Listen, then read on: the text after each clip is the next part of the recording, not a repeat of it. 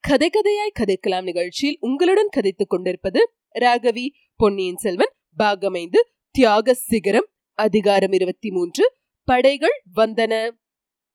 தஞ்சை மாநகரம் அன்று முழுவதும் ஒரே அல்லோல கல்லோலப்பட்டுக் கொண்டிருந்தது.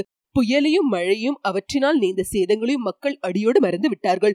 ஈழம் கொண்ட வீராதி வீரரும் சோழ நாட்டு மக்களின் இதயம் கொண்ட இளவரசருமான பொன்னியின் செல்வர் நாகைப்பட்டினத்தில் புயல் அடித்த அன்று வெளிப்பட்டு விட்டார். பின்னர் தஞ்சையை நோக்கி வந்து கொண்டிருக்கிறார். அவரை சிங்காசனத்தில் ஏற்றி வைத்து சக்கரவர்த்தியாக முடிசூட்டும் நோக்கத்துடன் பெரும் திரளான மக்கள் தொடர்ந்து வந்து கொண்டிருக்கிறார்கள். என்னும் செய்திகள் முதலில் வதந்திகளாக காற்றுவாக்கில் வந்தன. பின்னர் நேரில் இளவரசரை நாகைப்பட்டினத்தில் பார்த்தவர்களே வந்து சொன்னார்கள். இந்த செய்தி காரணமாக இரண்டு தினங்களுக்கு முன் வெளியில் அடித்த புயலைப் போலவே தஞ்சை நகர மாந்தரின் உள்ளத்தில் உத்வேக புயல் அடிக்கத் தொடங்கியது. தஞ்சை நகரம் என்றும் கண்டிராத அளவில் இளவரசர் இளவரசருக்கு சிறப்பான வரவேற்பு அளிக்க வேண்டும் என்று மக்கள் தீர்மானம் செய்தார்கள். கோட்டைக்கு வெளியிலே இருந்த புறநகரத்தின் வீதிகளை அலங்கரிக்க தொடங்கினார்கள். கூட்டம் கூட்டமாக தெருக்களிலே நின்று பேசினார்கள். மேளதாளங்கள் தாரை தப்பட்டைகள் முதலிய வாத்தியங்கள் சேகரிக்கப்பட்டன. ஆடல் பாடல்களில் தேர்ந்தவர்கள் இந்த விசேஷ சந்தர்ப்பத்தில் ஆற்றல் கலைகளையெல்லாம் காட்டுவது என்று எண்ணி ஆயத்தம் செய்யலானார்கள். மாந்தர்களும் இளம் சிறார்களும் தங்களை அலங்கரித்துக் கொள்ளும் விதங்களை பற்றி சிந்தித்தார்கள். மற்றும் பல அவசரக்காரர்கள் இளவரசரை வரவேற்பதில் தாங்கள் முந்திக் கொள்ள வேண்டும் என்ற நோக்கத்துடன் தஞ்சையிலிருந்த நாலா திசைகளிலும் சென்று சாலைகளில் கொஞ்சம் தூரம் முன்னதாக சென்று காத்திருக்க தொடங்கினார்கள். அப்படி முன்னதாக புறப்பட்டவர்களை வேறு சிலர் பார்த்து பரிகசித்தார்கள். புறநகரம் இந்த பாடுபட்டதென்றால் கோட்டைக்குள்ளேயும் ஏதோ முக்கியமான சம்பவங்கள் எதிர்பார்க்கப்பட்டிருக்கின்றன என்பதற்கு விரைவிலேயே அறிகுறிகள் தென்பட்டன. காலையில் வழக்கம் போல் கோட்டை வாசல் திறந்தது.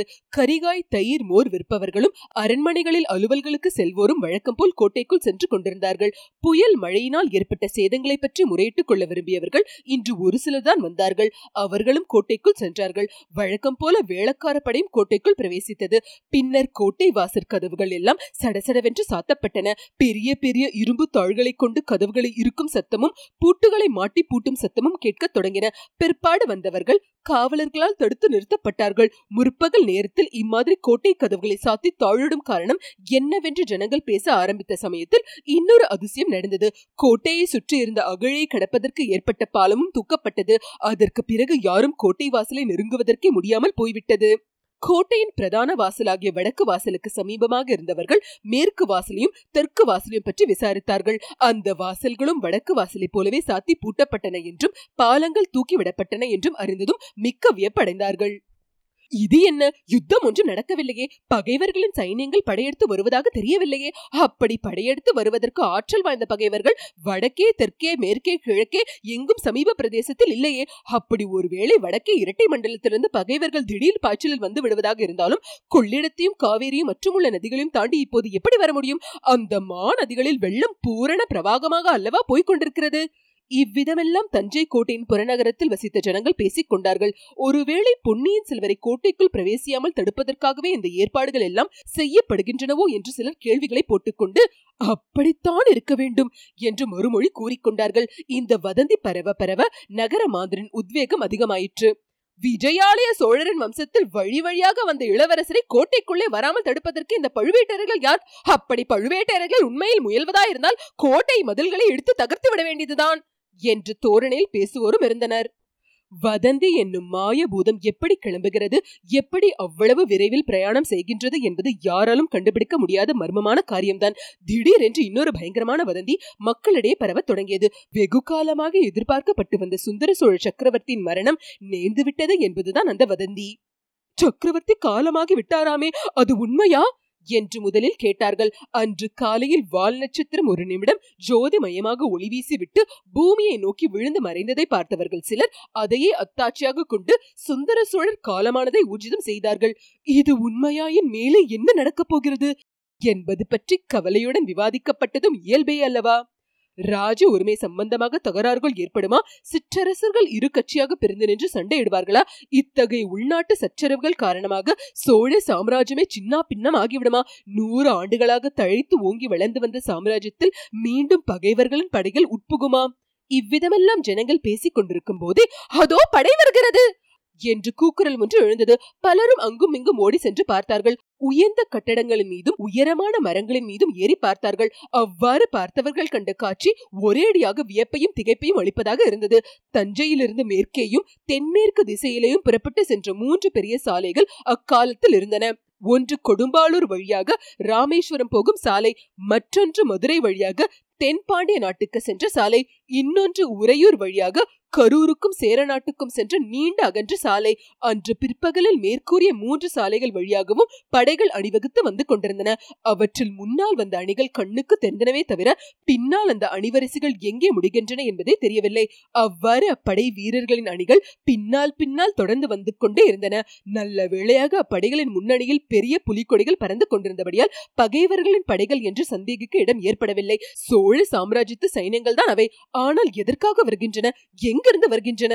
இன்னும் சற்று அருகில் அப்படைகள் நெருங்கி வந்தபோது புலி உருவம் தாங்கிய கொடிகளில் சிறிய அளவில் பதிந்திருந்த லட்சணைகளும் கண்ணில் பட்டன. அவற்றிலிருந்து கொடும்பாளூர் தலைமைக்கு உட்பட்ட பராந்தக சோழ பெரும்படையும் தென்பாண்டிய நாட்டிலிருந்து தெரிந்த கைக்கோளர் பெரும்படையும் ஈழத்து போரில் ஈடுபட்டிருந்த அருஞ்சிய சோழ பெரும்படையும் சேர்ந்து வந்து கொண்டிருந்தனவென்று தெரிய வந்தது இன்னும் சிறிது நேரத்துக்கெல்லாம் தென்திசை சேனாதிபதியான பூதி விக்ரமகேசரிய மேற்கூறிய படைகளுடன் வந்து கொண்டிருக்கிறார் என்பதும் தஞ்சை நகர மாந்தர்களுக்கு தெரிந்து போய்விட்டது. இதிலிருந்து சைன்யங்கள் எதற்காக வருகின்றன என்பதை ஊகித்து உணர்வதும் எளிதாயிற்று. கொடும்பாளூர் பெரிய வேளாரான பூதி விக்ரம் கேசரி ஈழத்தப்பட்ட சிறிய வேளாரின் திருமகளாகிய வானத்தியை பொன்னியின் செல்வருக்கு மனம் புரிந்து கொடுத்து அவரையே சோழ நாட்டு சிம்மாசனத்தில் ஏற்றி வைக்க விரும்புகிறார் என்பது சோழ நாட்டில் எல்லாருக்கும் தெரிந்த செய்தியே ஆகும். கிழக்கே இருந்த இளவரசர் அருள்மொழிவர்மர் பொதுஜனங்களின் ஆரவாரத்துடன் அழைத்து வரப்படுவதும் மேற்கே இருந்து சேனாதிபதி பூதி விக்ரமகேசரி மாபெரும் சைன்யத்துடன் அதே சமயத்தில் தஞ்சையை நோக்கி வருவதும் ஒன்றுக்கொன்று பொருத்தமா இருந்தன பழுவேட்டர்களும் அவர்களுடன் தோழமை பூண்ட சிற்றரசர்களும் மதுராந்தகனுக்கு பட்டம் சூட்ட பிரயத்தனம் செய்கிறார்கள் என்பதை ஏற்கனவே மக்கள் அறிந்திருந்தார்கள். ஆகையில் அவர்களுடைய அன்புக்கு உகந்த அருள்மொழி செல்வரை சிங்காதனம் ஏற்றுவதற்காகவே கொடும்பாளூர் பூதி விக்ரமகேசரி மாபெரும் தெந்திசை படகுகளுடன் வருகிறார் என்று தஞ்சை நகர மக்கள் ஊகித்துக் கொண்டார்கள். இதனால் அவர்களுடைய உற்சாகம் மேலும் கரை புரண்டு ஓடத் தொடங்கியது. சமுத்திரம் போல் பொங்கி வந்த படைவீரர்கள் அனைவரையும் வரவேற்று உபசரிக்கவும் விருந்து அளிக்கவும் அவர்கள் சித்தமானார்கள். தஞ்சை நகரில் அக்காலத்தில் பல பெரிய வர்த்தக குழுவினர் நடத்திய சத்திரங்கள் இருந்தன. கொடும்பாளூர் மணிக்கிராமத்தார் திருப்புரம்பியம் வளஞ்சியர் உறையூர் தர்மமணிகர் நானா தேசத்திசை ஆயிரத்து ஐநூற்றுவர் ஆகிய வர்த்தக குழுவினர் நடத்திய சத்திரங்களில் அன்று பிற்பகலிலிருந்தே ஆயிரக்கணக்கானவர்களுக்கு உணவு அளிக்க ஏற்பாடுகள் நடந்து கொண்டிருந்தன. இவை அறிந்ததும் நகர மாந்தர்களின் உல்லாசம் அதிகமாகிவிட்டது. அங்கும் இங்கும் திருவதும் கூடி கூடி பேசுவதுமாக இருந்தார்கள். அவர்களில் நூற்றுக்கு நூறு பேர் அருள்மொழிவர்மரன் கட்சியை சேர்ந்தவர்களா இருந்தபடியால் வரப்போகும் சம்பவங்களை பற்றி பேசுவதில் ஒளிவு மறைவு ஒன்றும் அவசியமாக கருதவில்லை. படை வீரர்கள் தஞ்சை அணுகி வந்து ஆங்காங்கே கூடாரம் அடித்து முகாம் போட தொடங்கியதும் நகர மாந்தர்கள் அந்த முகாம்களுக்கே சென்று வீரர்களுடன் சல்லாபம் செய்ய தொடங்கிவிட்டார்கள். சூரியன் மறைந்து நன்றாக இருட்டுவதற்குள்ளே தஞ்சை நகரின் மூன்று பக்கங்களையும் சேனா வீரர்கள் சூழ்ந்து கொண்டு விட்டார்கள். நாலாவது பக்கத்தில் வடவாறு தஞ்சை கோட்டையை ஒட்டி சென்றபடியாலும் வடவாற்றில் பெருவெள்ளம் போய்க் கொண்டிருந்தபடியாலும் அந்த பக்கம் வீரர்கள் போவதற்கு வசதியாக இல்லை. அதற்கு அவசியமும் இல்லை என்று கருதி விட்டுவிட்டார்கள். தஞ்சை கோட்டையின் பிரதான வடக்கு வாசலை முன்னம் நாம் பார்த்திருக்கிறோம் அல்லவா? முதன் முதலாக நந்தினி தேவியை தொடர்ந்து வந்தியத்தேவன் கோட்டைக்குள் பிரவேசித்த வாசல் அதுவன்றோ? அந்த கோட்டை வாசல் கண்ணுக்கு தெரியும்படியான இடத்தில் சேனாதிபதி பூதி விக்ரமகேசரின் ஜாகை அமைக்கப்பட்டது. இருட்டி ஒரு ஜாமம் ஆன பிறகு சேனாதிபதி கோட்டையை சுற்றி பார்த்துவிட்டு தமது ஜாகைக்கு வந்து சேர்ந்தார். அவருக்கு முன்னாலேயே அங்கு ஏறக்குறைய நூறு பேர் வந்து சேர்ந்திருந்தார்கள். அவர்களில் வேளிர் படை தலைவர்களும் கைக்கோளர் படை தலைவர்களும் பாண்டிய மண்டலத்தின் தலைவர்களும் கொங்கு நாட்டு தலைவர்களும் இருந்தார்கள். ஈழ நாட்டு போரில் வெற்றி கண்ட சோழர் படை தலைவர்களும் பலர் இருந்தார்கள். இவர்களை தவிர பற்பல வர்த்தக மகாசபைகளின் தலைவர்களும் இருந்தார்கள். முக்கியமாக நானா திசை ஆயிரத்து ஐநூற்றுவர் என்று உலகமெல்லாம் புகழ்பெற்ற வர்த்தக மண்டலத்தின் தலைவர்கள் வந்திருந்தார்கள். இவர்கள் அயல் நாடுகளுடன் கப்பல் வணிகம் செய்யும் பெரும் தனவந்தர்கள். வர்த்தக பொருள்களை ஏற்றி செல்லும் கப்பல்களை காவல் புரிவதற்காக தாங்களே யுத்த கப்பல்களை அனுப்பக்கூடிய வசதி வாய்ந்தவர்கள். இவர்களை தவிர தஞ்சாவூர் நகரத்தை சேர்ந்த ஐம்பெரும் குழுவினரும் என் பேராயத்தின் தலைவர்களும் அழைக்கப்பட்டு வந்து அந்த கூடாரத்தில் வந்து கூடியிருந்தார்கள். இத்துடன் அதிகாரம் இருபத்தி மூன்று முற்றிற்று. கேட்டு கதைக்கலாம் நிகழ்ச்சியை கேட்டு எங்களை ஆதரிக்கும் அன்பர்கள் அனைவருக்கும் எங்கள் சிரம் தாழ்ந்த வணக்கங்கள். மேலும் நன்கொடை மூலம் ஆதரவு அளிக்க விரும்புவோர் டபிள்யூ டபிள்யூ டபிள்யூ டாட் கேட்டு கதைக்கலாம் டாட் காம் என்ற இணையதளத்தின் மூலம் சேர்ப்பிக்கலாம். கேட்டு கதைக்கலாம் அலைவரிசையை உங்கள் உற்றார் உறவினருக்கு பகிர்ந்து மேலும் ஆதரவு அளிக்குமாறு விண்ணப்பிக்கிறோம். நன்றி வணக்கம்.